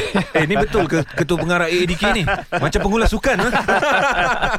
Nampak orang yang betul-betul minat Ji. Yes. Ah, memang Datuk- benar ni bola sepak ni. Minat uh, peminat Liverpool sejak Kevin Keegan lagi eh. Ah, sejak zaman dulu lagi lah Zaman Oh, lama. saya di bangku sekolah Di universiti ah. Sampailah sekarang Always ha. Ah, jadi bila dia kalah je lemah lemah apa semangat sekejap. Ah, ah. kan Tak pernah berubah eh? Ya, tak pernah berubah. Dia keluar dari Eropah apa Piala Eropah Ah, ah, Liverpool ka- kalah tahun ni. Ah, ah, betul. ja- jadi satu tahun lepas kita juara kan. Betul. Ah, jadi itu dulu satu memberi satu tamparan jugalah. Tapi ni dah menang. Ah, Okey dia lah. dah Terubat menang. lah. Terubat. Terubat. Baik Datuk Seri Sekali lagi terima kasih kerana hadir pada hari ini. Kita nak bercerita tentang apa yang berlaku pada tarikh 26 Jun iaitu uh, Hari Anti Dadah Antarabangsa. Mungkin Datuk Seri boleh ceritakan. Ya, pada setiap tahun uh, di peringkat inter, antarabangsa lah kita meraihkanlah Hari Anti Dadah Antarabangsa. Ini adalah untuk men- melihat bagaimana masyarakat antarabangsa ataupun warga warga antarabangsa ni boleh memainkan peranan eh, dalam menentukan masalah uh, penyalahgunaan dadah. Eh. Dadah, Yep. dadah kami dapat dikawal dan dan tidak menjadi satu masalah besar lah. Sebagaimana kita sedia maklum di Malaysia ni sendiri dadah ni masih lagi musuh nombor satu negara Ya. sejak Okey. 30 tahun yang sudah. Ah, Dan apa yang yang yang penting ah dalam waktu ini uh, masalah dadah ni juga men- mendapat kesan yang lebih besar akibat daripada pandemik COVID-19. Okey. Ah, jadi ini ah, ada kesan. So tahun ini dia punya tema adalah better knowledge for better care lah. Ah, Okey. jadi Uh, ini penting kalau saya boleh uh, sedikit mengulas lah. Ha. Jadi Silakan. maknanya uh, dalam menangani masalah dadah tu pengetahuan perlu. Uh, jadi kita tidak boleh merasa sedap-sedap sajalah. Betul. Uh, jadi banyak orang kata dia boleh bantu merawat pulih ya dengan macam-macam lah uh, jampi Cara serapa lah, lah. cara dan sebagainya lah. Tetapi benda ini tidak akan berlaku kalau tidak kita menggunakan kaedah-kaedah yang yang dibuktikan lah melalui ka- ka- kaedah saintifik. Jadi Jangan itu- berani-berani lah. Ah, jangan berani kerana orang kata bagi makan benda ni, bagi makan ni, bagi muntah semua keluar kan, lepas tu boleh baik. Ah, jadi saya, saya rasa itu semua bukanlah satu kada, apa, apa kaedah-kaedah yang yang kita ca- cadangkan atau syorkan lah. Ah, sebab dia ada kaedah-kaedah saintifik lah. Itu sebabnya di peringkat antarabangsa UNODC uh, menyarankan lah supaya uh, semua apa pemegang-pemegang taruh lah men, meningkatkan kompetensi mereka lah. Okey. Ah, meningkat kompetensi mereka di segi knowledge pengetahuan Ya. supaya kita boleh membantu lah. Ah, jadi membantu ni ada banyak fact, ah, ada banyak perkara yang perlu dibantu. Baik. Eh? Mm. Kita perlu membantu dari segi pendidikan pencegahan. Betul. Maknanya apa yang penting pada saya lah di Malaysia ni kita kena menentukan yang tidak ah, apa penagih baru ataupun mereka-mereka yang men, ah, mencuba ataupun nak mencuba dadah ni dapat kita minimalkan seberapa minima. Okey. Ah, kita Maknanya kita kena check daripada akar umbi Ya, lah. yeah, daripada akar umbi. Ah, macam kita kita kena ubah persepsi. Mm-mm. It's not cool to take drugs. Ah, Ya. Macam ni cool Betul. FM kan. Ah. Kalau kita kata cool-cool kan. Ah. Orang muda suka kata ah, Ah. ambil so Oh, cool. tu. Ah, cool. So Ah. okok kan. Ikut trend. Kalau, kalau di barat mungkin ambil dadah cool kan. Ah. Tapi Oh, sebenarnya yo. tidak. Jadi kita kena faham itu. Jadi kena ubah persepsi lah. Ah, ah. Ah, kena benda lain boleh cool lah tapi bukan dadah. Okey, Ah. Datuk Seri, saya tertan, ter, bila Datuk Seri berkata demikian, terfikir pula di akar umbi ni, peringkat awal ni tu, apa yang menarik uh, mereka ni untuk mencuba dadah?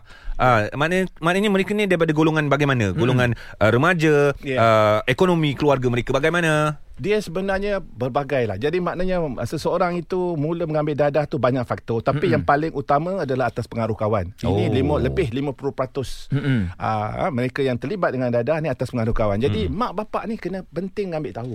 Siapa anak-anak kita berkawan. Betul. Terutamanya dalam zaman sekarang yang kita pak- pakai apa Mm-mm. mo- uh, phone Gadget. eh, atau Gadget. gadget dan banyak sebagainya. Jadi anak-anak kita berkawan dengan siapa pun tak tahu. Silap-silapnya pada antarabangsa pun ka- berkawan. Mm-mm, eh. yalah. Uh, media sosial pun mainkan peranan dan sebagainya. Jadi adalah penting sebagai ibu bapa mengambil tahu. Mm-mm. Uh, tapi masalah di Malaysia ni dadah ini kadang-kadang mak bapak ni dia stigma tu tinggi. Ha-ha. Ah, jadi kalau saya tanya kalau saya tanya saudara Ha. dua orang ni pun eh, kalau, ah, kalau orang kalau kita lihat penagih ataupun bila cakap pasal penagih macam mana perasaan kita? Ha. Adakah kita menerima Stigma, seseorang eh. Takut. itu? Ah, apa apa perasaan kita? Nak sebenarnya? jauhkan Nak diri. hindari Ah. dia. Ha. Kan? Uh-uh. Kalau kita sendiri tanyalah Macam Betul. sekarang ni lah Ha, ha. Stigma tu Saya semalam baru balik Alright. Stigma tu tinggi Masih masyarakat melihat ah, Okey Kalau penagih tu Mungkin uh, patut dijauhi Hilang barang. hilang barang Mm-mm. kan? Kotor. kotor Mm-mm. kan Mm-mm. keluarga dia pun sama juga kan jadi ah, ni tak pandai jaga anak ni anak dah jadi macam ni jadi Ya. sampai bila benda ini dapat kita bantu ah, ini masalah yang mana yang dah jadilah itu sebabnya kalau mengikut tafsiran perubatan Penagihan ini adalah satu penyakit kronik yang berulang Ya. ataupun chronic relapsable disease. Maknanya dia ni apabila seseorang dia mula ambil dadah tu tak usah kisahlah. Dia ada macam-macam sebab saya Yep, kata lah. yep. Kesilapan mak bapak dan sebagainya. Once dia dah ambil tu. Tapi once Ha. dia dah ambil tu, dia macam kita menagih, katalah kita menagih rokok lah. Ya. Saya, ha, ramai di kalangan orang warga negara walaupun uh, rokok tu tak, tak, tidak apa dinasihatkan supaya satu benda tak baik, ramai yang merokok. ha, ha. Bukan semua orang boleh berhenti. Yes. Ah, setengah orang nak berhenti misal rokok tu kena me- melalui proses kaunseling. Kena masuk uh, Tu bau rokok tu. Bau rokok. Hmm. Jadi rokoknya kesan ni bahayalah tapi hmm. tak nampaklah dengan dengan dengan dengan cepat kan. Dia hmm. mungkin boleh menyebabkan lung kanser ke atau apa kanser paru-paru dan lain-lain lah kan. Hmm. Tapi tidaklah nampak segera. Yes. Tapi dadah ni kalau dia ambil secara uh, jumlah yang besar dan berkekalan dia akan memberi kesan yang uh, yang teruk pada fizikal dan mental kita. Hmm. Uh, dan kita ada, ada satu pusat pun di Johor yang meng- mengendalikan kes apa kes-kes uh, yang pengambilan dadah yang ada ada masalah mental. Jadi Hmm. yang ini yang ini yang ini penting yang kita nak kena tengok yang Ma- bila apabila mereka dah terjebak dalam dadah dah jadi pe- pe- pesakit Mm-mm. dan kita kena bantu. Yes. Ah, jadi yang ini yang pada saya yang amat susah stigma ni lah. Ya. Okey. Kita sendiri pun kita rasa susah. Betul. Baik jadi tu. apa lagi lah orang lain. Jadi Ha. itu yang kita nak kena ubah. Betul. Bagaimana masyarakat boleh melihat kumpulan penagih-penagih ini yang telah terjebak uh, uh, uh, adalah satu kumpulan yang perlu dibantu. Betul. Baik, Datuk Seri, selain daripada nak dibantu ni, kalau kita tengok evolusi dadah juga memang berbeza dibandingkan dulu dan sekarang. Betul. Kalau dulu orang yang pegang suntikan tu, ah ni ambil dadah. Tapi Ya. sekarang ni bila Datuk Seri kata uh, apa um, kanak-kanak ataupun anak-anak kita pun kita tak kenal dengan siapa mereka berkawan, evolusi dadah ni dah lebih kecil. Jadi Alright. kejap lagi Datuk Seri, kita akan kongsikan mengenai perkara ini. Dan hari ini juga kita nak mendidik diri kita sendiri Betul. bagaimana kita memandang be- mereka merupakan bekas-bekas penagih dadah ini mm-hmm. untuk memandang mereka bukanlah sebagai seorang penagih dadah tetapi sebagai masyarakat Malaysia juga. Cool FM. Assalamualaikum AG dan juga Muaz dan hari ini kita bersama dengan yang dihormati Komisioner Polis Datuk Seri Zulkifli bin Abdullah Ketua Pengarah Agensi Anti Dadah Kebangsaan AADK. Baik Datuk Seri berbalik kepada soalan tadi uh, dadah yang telah pun dievolusi ni Datuk Seri kadang-kadang mak bapak terlepas pandang ni dia kata gula-gula je. ah kan dia Ya. kata tak ada apa-apa. Ah, kan? biskut pun boleh jadi Ah, dadah Dia juga macam-macam rupa sekarang Macam-macam ni. rupa. Ah, jadi memang suka tu sebabnya pengetahuan tu penting. Mm-mm. Knowledge. Ah, Knowledge. Bila kita kata kita kata knowledge ni, knowledge ni menyeluruh. Ah, knowledge kepada bukan saja kepada kita sebagai pe- penguatkuasa ke sebagai mereka-mereka yang terlibat sebagai tetapi knowledge ini juga ataupun pengetahuan ini juga penting kepada mak bapak, komuniti dan sebagainya untuk mengetahui cikgu-cikgu sekolah. Yes. Mm. Kalau budak-budak ni bawa ke sekolah gula-gula dia share dengan kawan-kawan, Ah. dah mula ambil dadah di sekolah. betul. Ah, jadi kadang-kadang cikgu pun tak tahu. Ah, ah. Eh, ah, jadi benda-benda ni sebab kalau dahulu dadah-dadah jenis opiat, heroin, morfin adalah popular. Tapi sejak daripada tahun uh, 20 uh, 2016 gitu 2017 baru ni. ah dah dadah-dadah jenis sintetik ni. Alright. Ah, atau terutamanya syabu ah, adalah tinggi. Ah, adalah tinggi lah Lebih tinggi daripada dadah-dadah yang lain lah. Jadi Kita- kita sekarang ni berhadapan dengan dadah-dadah sintetik lah. Ah, Dadah-dadah sintetik sebab, ah, seperti ATS eh. ah, Jadi it, Dan kesan dia tuan- Tuan-tuan eh, Kesan dia saudara-saudara yang men- mengikuti ah, persiaran ini Kesan dia lebih serius. Yep. Ah, Sebab kalau dia ambil dengan jumlah yang besar da- Dan tempoh yang lama Dia le- boleh memberi kesan kepada otak. Ha, Datuk Ah, Seri dan- pernah pernah terjadi juga di Malaysia Datuk Seri apabila dadah-dadah eksperimen ni Ya. sehingga menyebabkan uh, maut pergi ke konsert mendapat dadah-dadah Betul. maut on the spot Betul. itu pun Ah itu itu semua adalah dadah-dadah berasaskan kimia lah. Oh. Oh. Ah, berasaskan kimia yang mungkin boleh dibuat atau dibuat campuran ah, melalui dia kita panggil kitchen lab. Ah, ataupun ah, makmal betul. dapur lah. Yeah. Ah, yang sekarang ni mudah tuan-tuan kalau kita masuk dalam YouTube kita Google nak buat dadah. Ui. Oh. Mesti ada. Ah, mesti ada. Ah, jadi Bahayanya. maknanya Yalah. jadi maknanya kalau kita daripada awal lagi tak jaga anak-anak kita. Ah, saat kita tak hadkan waktu tempoh dia ah, bermain ataupun dengan media sosial dan sebagainya, tak tahu apa yang dia ikuti, tengok, tak mm. tahu siapa yang dia berkawan. Ya. Ah, dan ke- ke- kemungkinan mulanya mungkin nak mencuba. Mm-mm. Ah, jadi kita Alright. tak ah, budak-budak kan very curious. Ya, betul. Ah, dia nak cuba benda ni, nak Dia nak cuba tahu. benda ni, nak rasa high tak? Orang kata Ah, ah. ambil ada-ada ni high, sejuk, cool kan? Nak rasa. Ah, mungkin mula-mula rasa. Ah, lepas tu Jadi, ambil lagi. ketagih. Ambil lagi, ambil lagi dah ketagih. Dah tak Okey. boleh nak keluar. Datuk Seri sekarang kita bercerita tentang uh, bagaimana pula kita nak membantu sebagai masyarakat Hmm. sebab mereka sebagai bekas penagih dadah ini bila keluar mereka ada keyakinan untuk tidak kembali terjerumus dalam kancah uh, dadah tersebut Ya. tetapi hakikatnya sokongan tu tak berapa kuat yang mendokong tu hanya seorang dua saja itu pun keluarga kawan-kawan tak Ya, jadi bagaimana saya sebut tadi, salah satu perkara yang penting adalah stigma tu sendirilah. Mhm. Mm. Kita kena kita kena bersama-sama. Ah tuan ah tuan-tuan saudara-saudara pun kena sama bantu eh. Media yeah. pun kena bantu membuangkan yes. stigma. Maknanya mereka yang terlibat dalam penagihan perlu dibantu mm-hmm. untuk mendapat rawatan dan sebagainya. Mm-hmm. Ah okey. Jadi apabila kita rawat, kalau di pusat lah, eh, memang apabila seseorang tu masuk ke dalam pusat-pusat pemulihan kita, me- mereka akan diberi proses perawatan yang lengkap lah. Mm-mm. Uh, maknanya dari segi kerohanian, keagamaan ya, dari segi psikososialnya, uh, dari segi uh, latihan jasmani sup- supaya kita nak dia kuat lah. Tapi apabila dia keluar dan mungkin dia balik ke kawasan asal dia, uh, berjumpa dengan keluarga dan sebagainya. Kalau keluarga tak ada ilmu Mm-mm. dan keluarga mungkin sebab apa? Sebagaimana saya sebut tadi, dia adalah penyakit apa kronik yang berulang, relapse. Jadi dia boleh ada masa-masanya dia akan ada keinginan. Manusia kan? Manusia Ha. dia akan ada rindu dia dia nak Rindu. ada. dia Yes, ada kerinduan dia ada keinginan nak ambil semula jadi waktu itulah penting siapa nak bantu dia kan kalau keluarga tengok dia punya keadaan begitu tu keluarga kena support Mm-mm. dan dan kawan-kawan dia tapi bu- bukanlah kawan-kawan dia kata eh Mat jom kita ada barang kita Ha, ah, dia start lah. balik dah dia Ambil dalam keadaan itu dia akan dia akan cuba betul itu sebabnya kita buat program hijrah kita panggil Nah, maknanya kalau mereka-mereka yang keluar dari pusat kita galakkan mak bapak supaya menerima hakikat yang mereka ni uh, wajar dipindahkan ke kawasan lain Okey, Datuk Sri, adakah bantu. kekecewaan bekas penagih ini membuatkan dia kembali terjerumus apabila tidak ramai yang memberikan sokongan? Ya, itu salah satu faktor. Apabila dia balik je, orang dah kata, "Eh, jangan si Mamat tu dah balik kampung." Ha, jagalah kamu. Jagalah kamu punya kasut tu, Ha-ha. jagalah kamu punya ni. Jadi Stigma tu. penerimaan masyarakat tu tak ada kan. Ha, jadi kita manusia, bila kita balik, ha, ha, kita balik ke situ ha, dan orang tak terima kita dan kita rasa tersisih dan sebagainya, ah kamu ingat aku menagih, aku menagih lah balik. Stigma ni, minta maaf cakap, stigma ni di kalangan masyarakat Melayu je ke? Saya rasa semua masyarakat tapi di, di kalangan masyarakat Melayu ni tinggi. Ah, Saya dah pergi kawasan-kawasan saya melawat kawasan-kawasan ni ramai di kalangan ah, mak-mak ke ah, ibu bapa ah, keluarga Melayu ni dia tak nak terima. Dia maknanya malu lah. Mm-hmm. Malu yang anak dia terlibat dengan dadah sebab kita ni kita ni maknanya semua orang. Mm-mm. Kita kaitkan dadah ni dengan benda yang tak baik teruslah. Baik. Memanglah betul dia tak baik tapi Dia nak berubah. Dia nak berubah. Ha. Ah, jadi bila kita kait jadi maknanya mereka yang terlibat dengan dadah ni kita pandang jauh tak nak rapat dan sebagainya tak nak bagi bantuan. Ah, jadi ini salah satu benda lah. Jadi kita sedang melihat secara menyeluruh lah.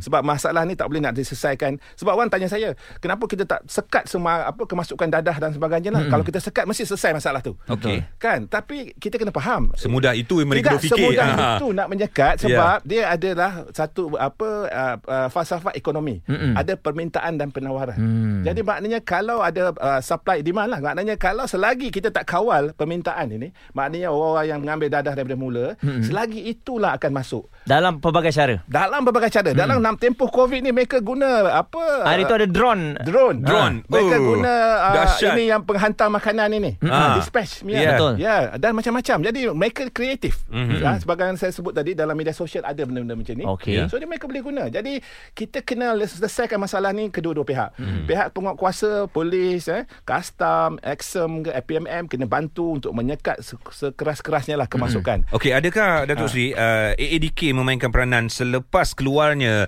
uh, klien-klien AADK ni kita panggil dia klien ya. Ya. Uh, selepas keluarnya mereka dari situ, mereka diberikan tempat untuk bekerja. Mm-mm. Anda kena pergi sini, anda pergi, kena pergi sini. Adakah penghususan itu ataupun uh, apa perancangan itu dah diberikan kepada mereka? Okey, kejap lagi Datuk Sri jawab. Aha. Dan insyaAllah kita akan cuba dapatkan juga pelanggan AADK Yes. untuk bercerita mengenai pengalaman dia. Sebab Aha. kalau kita cakap dari satu sebelah pihak aja ni, Ya, ramai orang betul. tak dapat gambaran ni. Eh. Betul, betul. Sebentar lagi semuanya di Cool FM. Suara Semasa Cool FM. Kami di sini terus bersama menemani anda. Selamat pagi semua. Assalamualaikum warahmatullahi wabarakatuh. Sesuatu yang sangat menarik dalam Cool Talk kita membincangkan mengenai isu uh, dadah ni. Mm-hmm. Kerana hari ini ialah 26 hari bulan Jun 2020.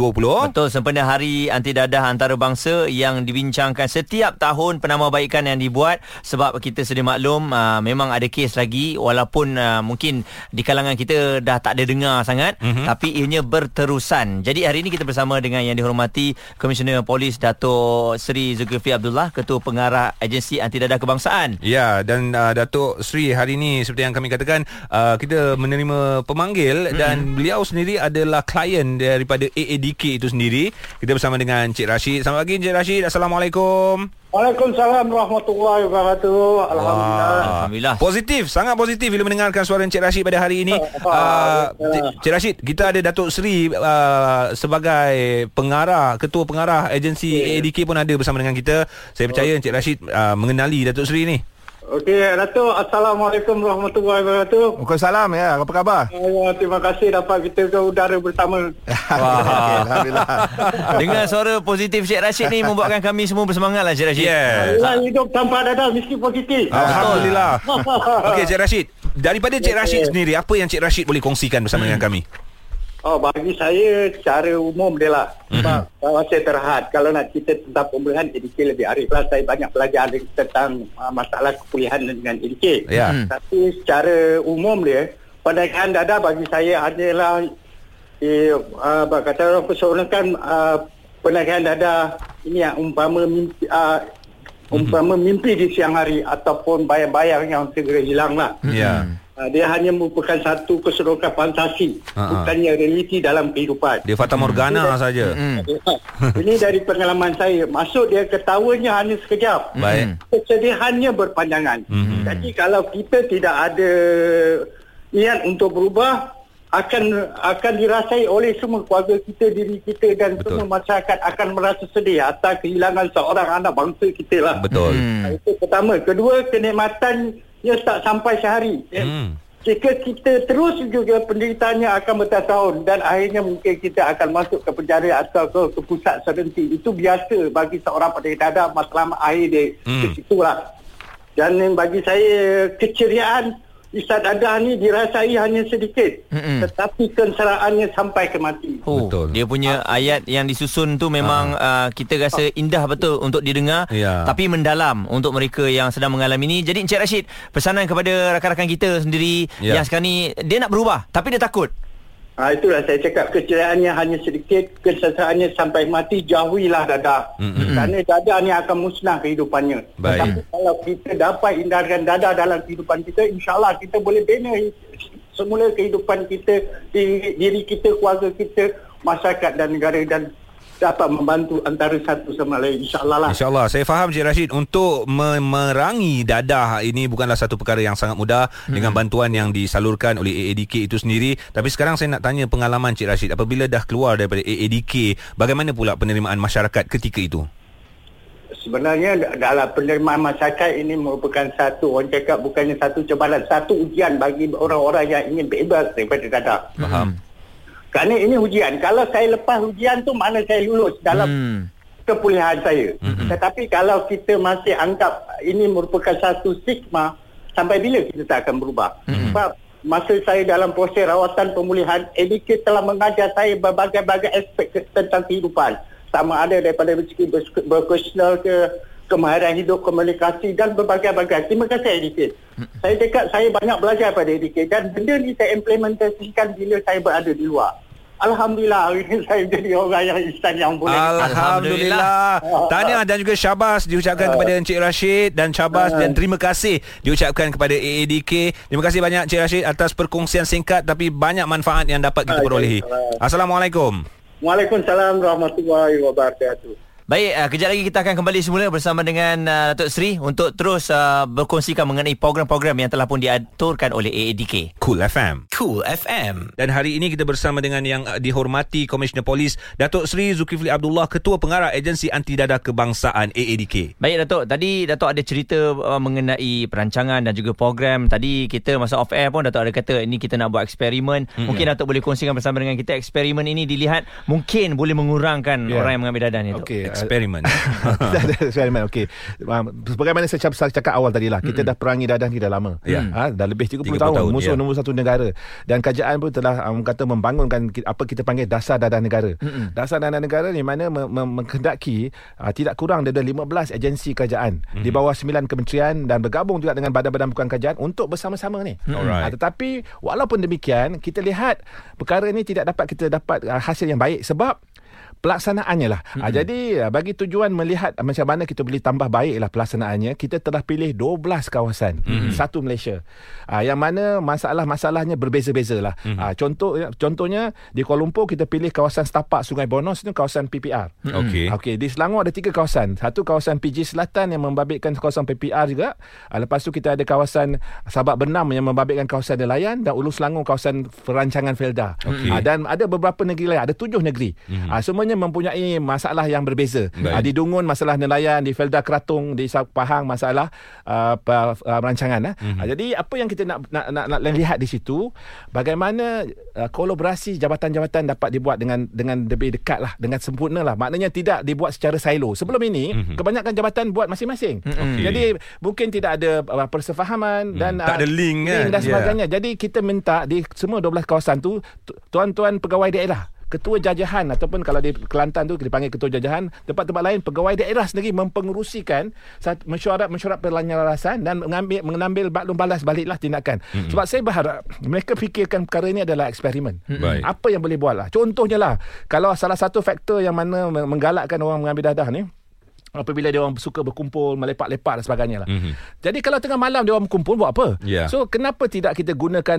contohnya dengan kerjasama Jabatan Penerangan, ah, rondaan Jabatan Penerangan memberi apa blaskan apa pengumuman eh Hmm. okey sudah pukul 12 ke dah pukul 11 malam ke okey semua minta balik boleh. ke rumah. Masa PKP boleh kita buat macam Ya. tu. Ha. Ah, sebab kita lihat masa PKP kerjasama yang ditunjukkan oleh jabatan-jabatan kan kuat. Sebab apa? Sebab mereka takut yang ki- apa COVID ni boleh membawa maut. Okey. Ah, jadi jangkitannya boleh kena kat semua orang. Ya. Jadi perasaan takut tu ada. Jadi dadah ni dia rasa, "Eh saya tak ada ambil dadah, apa saya nak takut?" Ah, jadi perasaan peduli je tak ada. Tapi kalau kita tengok balik, ingat balik, kalau kita tak ambil pun mungkin adik kita ambil, abang kita ke, kakak kita ke, saudara kita ke, jiran kita ke, orang kampung kita. Jadi maknanya semua orang yang berdekatan dengan kita mungkin ambil. Ah, jadi benda-benda macam ni kita kena sedar yang kalaulah semangat sebagaimana Malaysia menangani masalah COVID ataupun menangani ke- penularan, Mhm. uh, dapat kita uh, gunakan juga dah dalam ini maknanya semua jabatan perlu duduk bersama-sama dengan tuan DO daerah masing-masing tu. Jadi kita berharaplah di akhir tahun ini kita boleh menggunakan model eh, rintis ini. Alright. Untuk diperluaskan ke seluruh negara di 155 kawasan. Apa juga kaedah-kaedah baru yang tak pernah kita cuba sebelum ini. Wah. Kita nak cuba. Baik, betul, Ah, betul. Termasuklah stigma. Macam mana kita nak buang stigma? Ah, mungkin uh, sahabat-sahabat saya di Cool FM ni boleh sentiasa memainkan PSA, Pusat Ah, Khidmat yes, Masyarakat. bersama masyarakat Ya. kan. Ah, apa yang penting. Jadi media juga pada penting untuk Ya. untuk memberi gambaran baru yang maknanya mereka-mereka yang terlibat ni harus dibantu. Mhm. Ah, tapi Betul. kita tidak kata apa yang terlibat dengan jenayah itu kita kita biarkan tidak. Ya. Kalau penagih terlibat dengan jenayah, tindakan undang-undang akan diambil. Betul. Tapi sebelum dia terlibat dengan jenayah tu dia kena bantu dulu. Saya saya percaya lah kebanyakan Ya, ya. daripada mereka asalnya tak. Ya. Mm. Asalnya dia ambil dadah ni kena cuba-cuba lepas tu ketagih minta minta kat mak duit. Ah, minta kat tok duit kan. Lepas Duit tu tak mak ada. tak bagi, tak Ah. bagi. Ah, dan dia Ah, jadi itulah. Ah, itu jadinya tapi kalau mula kita dapat intervensi buat intervensi Aha. buat ah, awal Aha. dan mungkin mereka tak terlibat dengan jenayah. Ya. Jadi kenapa kita nak biarkan mereka ni sampai terlibat dengan jenayah? Itu jika dah nak terlibat dengan jenayah tetapi kita nak bantu juga setelah mereka dah keluar AADK dah memainkan peranan Betul. bila dah keluar kita kena berikan sokongan agar dia terus membenci Kekal dadah. boleh. Betul. Ya. ya. itu juga penting. Sebab ke, ah, apa yang kita dapati ialah apabila tidak mendapat sokongan tak ada pekerjaan. Ah, sekarang ni kadang-kadang kita bermasalah tu sebab kita ada perhubungan dengan persatuan majikan-majikan lah. Sebab ada ada orang bila tahu je dia penagih atau bekas penagih tak nak ambil dah. Ya, ya. Ah, dia takut eh kata saya tak boleh ambil ni.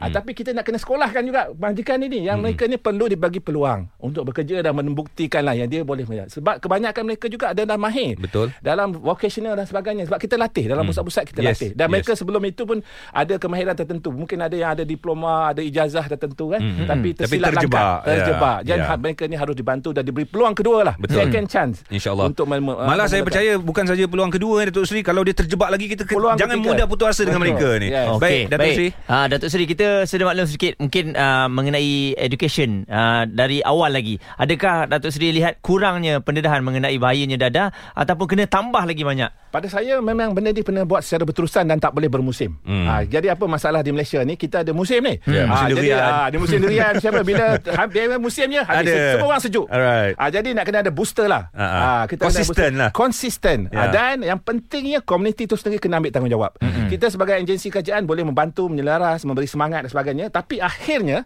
komuniti itu sendiri. Mm-hmm. Tak kalau tidak dia takkan bertahan lama. Ya. Ah, jadi itu yang penting. Kesedaran di segi komuniti itu pemimpin orang-orang politik sendiri. Ya. Ah, itu penting. Mesti ada political will. Ya. Kalau kawasan mereka merah, 啦。Orang politik pun kena buat sesuatu Mm-mm. untuk menentukan kawasan dia dapat dihijaukan lah. Ya. Jadi kita berharap uh, selepas projek 12 kawasan ni berjaya tahun ini, kita akan perluaskan ke 155 lagi kawasan berisiko tinggi seluruh negara. Uh, yang kita nak hijaukan lah dalam Ya. tempoh 5 tahun akan datang. Saya rasa pun saya terfikir juga uh, kadang-kadang mungkin dekat sekolah boleh buat satu persatuan anti dadah ni sebab macam macam persatuan-persatuan kurikulum yang lain pencinta alam lah Betul, itulah inilah betul. macam-macam kita Ya. boleh selitkan supaya budak-budak tahu dekat sekolah dah ada tentang uh, ke apa kegusaran mengenai dadah itu sendiri. Baru-baru ni kita buat apa uh, buat video pendek. Budak-budak Mm-mm. sekolah terlibat. Jadi banyak uh, apa video-video yang menarik lah yang di, di, di, di, di, di apa di, di, dah buat oleh budak-budak sekolah. Ah, ni, untuk ni, sekolah. ni, ni projek apa ni Datuk Sri? Ah, mana? Ah, ni. Ada lagu ni. Ah, ini lagu ni juga untuk kata memberi kesedaran. Ah, si Alright. Kadon ini adalah satu lagu yang mana mempunyai message. Alright. Message-message yang tentang dadah ni apa bahaya dadah ni apa yang patut kita buat. Mm-mm. Ah. Okey dengan yang nyanyinya Flow 88 Mhm. kena dengan generasi muda ni. Okey, kita dengar sikit lirik dia.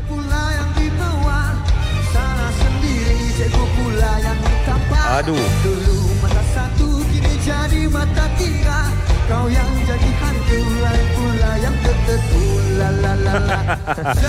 Bagus uh, Floor 88 sebagai ikon uh, Datuk Sri eh generasi muda kerana mereka banyak pengikutnya dan insyaallah ini saya percaya antara uh, jalan-jalan cabang-cabang yang diusahakan oleh AADK Betul. untuk memastikan uh, dadah ini dapat kita perangi walaupun dah 30 tahun yang pasti kita kena terus memerangi Tidak boleh mudah putus asa. Kita Ya. tak boleh putus asa. Kita Baik, kena Datuk Sri. teruskan perjuangan Baik, ini. sekali lagi terima kasih kepada yang dihormati Komisioner Polis Datuk Seri Zulkifli Abdullah, Ketua Pengarah Agensi Anti Dadah Kebangsaan bersama dengan kita sudi meluangkan waktu Ya. sedikit sebanyak kita sentiasa mewawarkan bahayanya dadah ini bukan saja pada hari ini sepenuhnya Hari Anti Dadah Antarabangsa tapi setiap hari. Terima kasih Datuk Sri. InsyaAllah kita akan jumpa lagi. Sama-sama insyaAllah. Assalamualaikum dan kepada anda terus bersama kami di Cool FM. Cool FM. Suara kami terus berada di sini. Alhamdulillah doakan kesejahteraan, kesihatan kami kerana kami menggunakan suara untuk bekerja, menemani anda. Tak kira di mana anda berada, boleh dengar juga di www.coolfm.com.my, AG dan juga Muaz. Okey, pagi ni kami nak bawakan kepada anda kena sentiasa berhati-hati sebab ada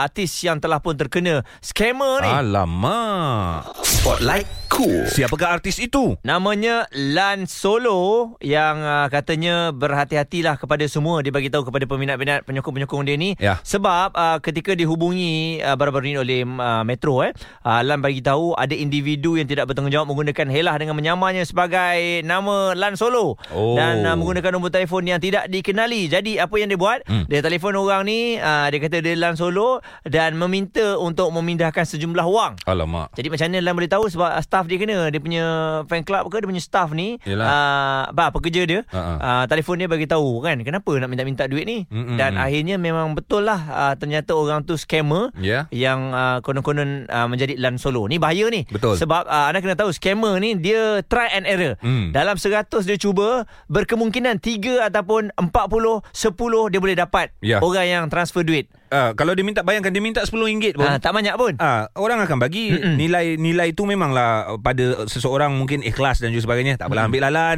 RM10 tak apalah. Ah, tak apalah aku bagi RM50. Mm-mm. Tapi itu bukan lan betul. Ha. Itu lan lan tipu. Lan tipu. Ah, lan tipu. Dia bukan lan solo, lan tipu. Lan kan Jadi kalau ikut logik lah Takkan lah Lan Ya. tiba-tiba telefon orang uh, Betul. ni Pinjam RM10 Pinjam RM100 Ah, Pinjam ah. RM200 Ah, Tak ah. logik pun Member pun ada perniagaan kot Ya, tapi itulah dia scammer ni adalah penipuan yang boleh berlaku di mana-mana, boleh berlaku dalam telefon, boleh berlaku dalam talian, Mm-mm. boleh berlaku di tepi jalan, di Betul. mana saja. So kita mengharapkan agar kita sentiasa berwaspada dan juga berhati-hati dan kita doakan Lan dan juga rakan-rakan artis yang lain dijauhkanlah daripada perkara-perkara sedemikian. Harapkan Lan uh, tabahlah. Mm-mm. Alhamdulillah dapat detect awal juga kan Betul. isu tersebut. Baik, seterusnya kita nak cerita lagi tentang kemenangan pasukan Liverpool dalam Liga Perdana Inggeris. Of course, kita akan ber- menceritakan kemenangan ini kerana ini kemenangan setelah dicari lebih kurang 30 tahun dan akhirnya pasukan Liverpool menang awal kerana pasukan yang mengikuti pasukan Liverpool tapi jauh juga mata dia tinggalkan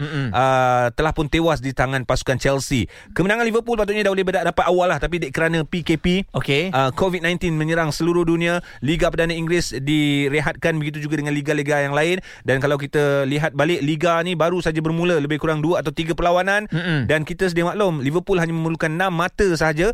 Maknanya dia kena menang 2 game je. Tapi perlawanan pertama hari tu dia draw. Dia masih lagi menanti uh, waktu untuk menang. Dan uh, Man City menang pula on that time. Mm-mm. Kemudian perlawanan yang kedua atau ketiga ni Man City kalah automatically Liverpool digelar ataupun dinobatkan sebagai juara. Okey, jadi kalau kita tengok eh uh, antara orang yang paling berperanan lah untuk uh, membuatkan Liverpool ni menjadi juara adalah dia punya jurulatih lah. Yalah, Jurgen Klopp. Jurgen Klopp. Yo- Jurgen Klopp. Jurgen Klopp Ha. ya. Dan saya tengok ni apa rahsia Jurgen ni yang sampai yalah boleh jadikan Liverpool sebagai juara selain Ha. daripada pemain-pemain yang hebat ini Yap. antaranya uh, satu dia mempunyai apa uh, pemain-pemain yang hebat. Yang kedua, filosofi pasal bola sepak dia power. Betul. Ha, ni orang kata. Yang ketiga, dia mampu menaikkan energi pemain. Hmm. Ha, sebab kalau kalau kita tengok gol kan, ha, dia kan celebrate betul-betul Yes. celebrate-nya dan selalu menjadi Aura diri sendiri. Okey, eh, menariknya tentang Jurgen Klopp ni, dia bukan memiliki sebuah pasukan bintang. Ha. Dan player-player yang ada di dalam pasukannya itu bintang yang dicipta oleh Jurgen Klopp sendiri. Sebelum ni siapa sangat kenal Mane? Ha. Ah, Salah pun terpaksa bertukar-tukar pasukan daripada pasukan Chelsea pergi ke pasukan Roma, Mm-mm. pergi ke pasukan Liverpool dan nampak gaya uh, Jurgen Klopp ni berjaya polish player-player ni uh, untuk pasukan Liverpool. Sebelum ini uh, pas uh, kita tidak berapa gerun dengan Alisson sebagai penjaga gol pasukan Brazil. Ha-ha. Nama dia biasa-biasa saja Betul tapi lah. bila masuk dengan pasukan Liverpool, Alisson ni antara Aku rasa bukan antara. Nombor satu, Sekarang dia ada penjaga gol nombor satu dunia tau. Ha-ha. Itu antara kehebatan. Kemudian dibawa Van Dijk Ha. uh, daripada pasukan uh, negara Belanda mengemudi pertahanan. Mm-mm. Sebab dalam sukan bola sepak ni uh, metafora dia mengatakan kalau nak tahu sebuah pasukan tu kuat di mana di bahagian pertahanan. Oh. Uh, once pertahanan dia kuat maknanya tengah sampai ke depan akan jadi kuat lah. Sampai jadi pemain terbaik tu. Ah, terbaik Ha, kan? dunia. Terbaik dunia. Itu semua di bawah tangan Jurgen Lepas tu Klopp. Ji uh, dia dia banyak main taktikal eh. Dia- Taktikal dia berubah-ubah ke macam mana? dia taktikal dia pun hebat juga Jurgen Klopp ni. Ha-ha. Tapi yang yang menjadi kekaguman uh, melihat pasukan Liverpool ni dia build up pasukan Ha. tu. Maknanya itu adalah pasukan yang dia dah create dua ataupun tiga tahun yang lalu. Hmm. So dengan pas, uh, pemain yang sama hanya masukkan satu dua pemain untuk tambahkan boost ataupun tambahkan power dengan uh, komitmen yang sedia ada dia dah jadi satu tim. Berbeza pula dengan Mourinho. Mm-mm. Mourinho ni dia memang bawa mana-mana tim, tim tu tim tersebut akan jadi champion. Okey. Sebab bila dia datang dia akan bawa bintang. Ah dia dah tahu dah. Ah. Ha. Dia player-player dah tahu. Okey, contoh Bale power mana Ronaldo power mana ah, dia nak tim yang ada bintang okey dia tinggal dia tinggal upkan Buat aja je, eh? ah, dia nak cepat Mourinho Oh, nak cepat okey. kalau Jurgen Klopp ni nampak dia punya progress sama juga ketika dia mengemudi pasukan uh, Borussia Dortmund kalau tak silap uh, sebelum ni Betul. jersey warna kuning Dortmund kot Eh Dortmund Dortmund kuala Dortmund, kuning. eh? Ah, yes, yes. Sampai kita yang kat luar kat, kat Malaysia ni tak tahu sangat liga-liga Jerman ni. Ah. Tapi pasal wak- waktu tu Dortmund punya nama naik Ya. sampai kita nak beli jersey dia. Betul, betul. Ah, termasuklah dengan Liverpool sekarang ni lah. So sekali lagi tahniah kami penyokong-penyokong Manchester United uh, uh, orang cakap gentle lah Ah, gentle, gentle kami lah. lakur uh, pasukan anda hebat pada tahun ini Ingat senang ke kami nak puji? Ah, tapi tahun depan standby. Standby. Takut sama je. Gua, gua. Masuk gua keluar balik. Masuk gua keluar balik. Cool FM. Sentiasa menemani anda untuk berita semasa. You you never never walk walk alone. Yeah yeah yeah. Sebuah lagu oh suara kena bass eh sebab dengar itu Lagu adalah lama, eh? lagu lama. Lagu memang lagu kita tahu dengar memang England ni lagu lah. Ah, betul. Kami berikan kepada anda di Cool FM khas untuk peminat-peminat pasukan Liverpool. Okey, menang uh, dan yang lain jangan jealous biasa menang mm-hmm. kalah tu Ada. kita kena terima seadanya lah. Sabar eh. Sabar, eh. Kita sambung cerita lagi. Spotlight Cool. Okey, uh, kisah mengenai semua orang duk sebut nama dia uh, dan semua orang bercerita mengenai apa yang uh, berlaku bermula dengan masak-masak saja. Alright. Nampaknya Pavita sekarang semakin uh, dikenali ramai dan Jadi uh, pelakon pula? Ha? Jadi pelakon ni? Sabar, sabar. Sebelum ni kita tahu DJ uh, model. Model. Uh, lepas tu orang puji lah. Kalau tengok banyak yang positif lah. Ah, ah, ah. Ramai yang nak suruh dia buat uh, berterusan lah untuk model ni. Okey. Dan uh, apabila ditanya, rupa-rupanya uh, Pavita ni dia lebih selesa untuk hmm. berada di rumah, buat Ah, YouTube dan juga masak lah. comel Maksudnya cukup-cukup lah. Dah tak nak, tak nak dah. Ah, Maksudnya nak nak expose. Yes. Kalau nak kena berlakon, nak Betul. kena ambil gambar dan sebagainya. Mhm. Dan uh, dia nak fokus pada YouTube. Uh, inilah dia uh, apabila, yelah nama dah diangkat. Mhm. Viral. Vi- Bila viral ni satu je. Dia akan cepat. Hmm. Cepat orang kenal dan cepat orang kecam. Betul. Ha, jadi kena standby uh, dan tanya kepada Pavita juga sebab dia Saya- tahu apa yang dia nak buat. Ini satu uh, perjalanan yang betul dilakukan oleh Pavita. Maknanya hmm. ketika berada di puncak, hmm. uh, viral bila sebut pasal viral memang puncak lah sebab hmm. dia terus pum, naik ke atas kan dan orang akan tahu dia. So untuk menjaga viral tersebut agar terus dikenali apa yang perlu dilakukan? Fokus. Fokus. Dan nampaknya Pavita telah melakukan perkara yang betul iaitu fokus dengan apa yang dia mulakan. So Mm-mm. syabas diucapkan kepada Pavita dan juga suami. Baik, seterusnya kami nak kongsikan berita gembira Tenggara juga ni apabila tiga rakyat Malaysia antara 10 wanita di Asia Tenggara dinamakan sebagai pemenang anugerah Women of the Future Awards yang julung kalinya diadakan secara maya kerana pandemik COVID-19. Jurugambar Anis Lin menang dalam kategori-kategori kesenian dan juga kebudayaan. Pengasas dan juga pengarah Refuge for the Refugees Heidi Kwa menang dalam kategori kategori perkhidmatan awam dan komuniti sementara pensyarah kanan University Science Malaysia Dr. B. Lin Chiu menang dalam kategori sains, teknologi dan juga digital dan anugerah anugerah Women of the Future Awards diasaskan di UK tahun 2006 diangkat ke peringkat rantau Asia Tenggara sejak 2018 untuk memberi pengiktirafan kepada wanita dari pelbagai bidang sekitar rantau ASEAN.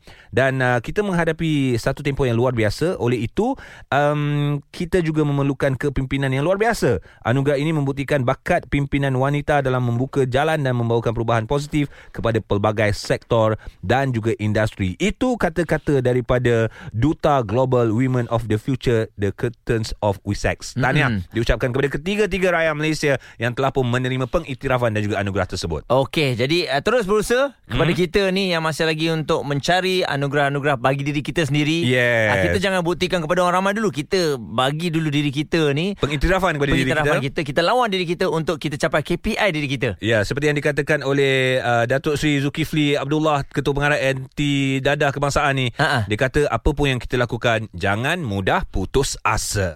Terlepas topik serta pendapat tetamu bersama AG Haiza dan Muaz, stream catch up di coolfm.com.my.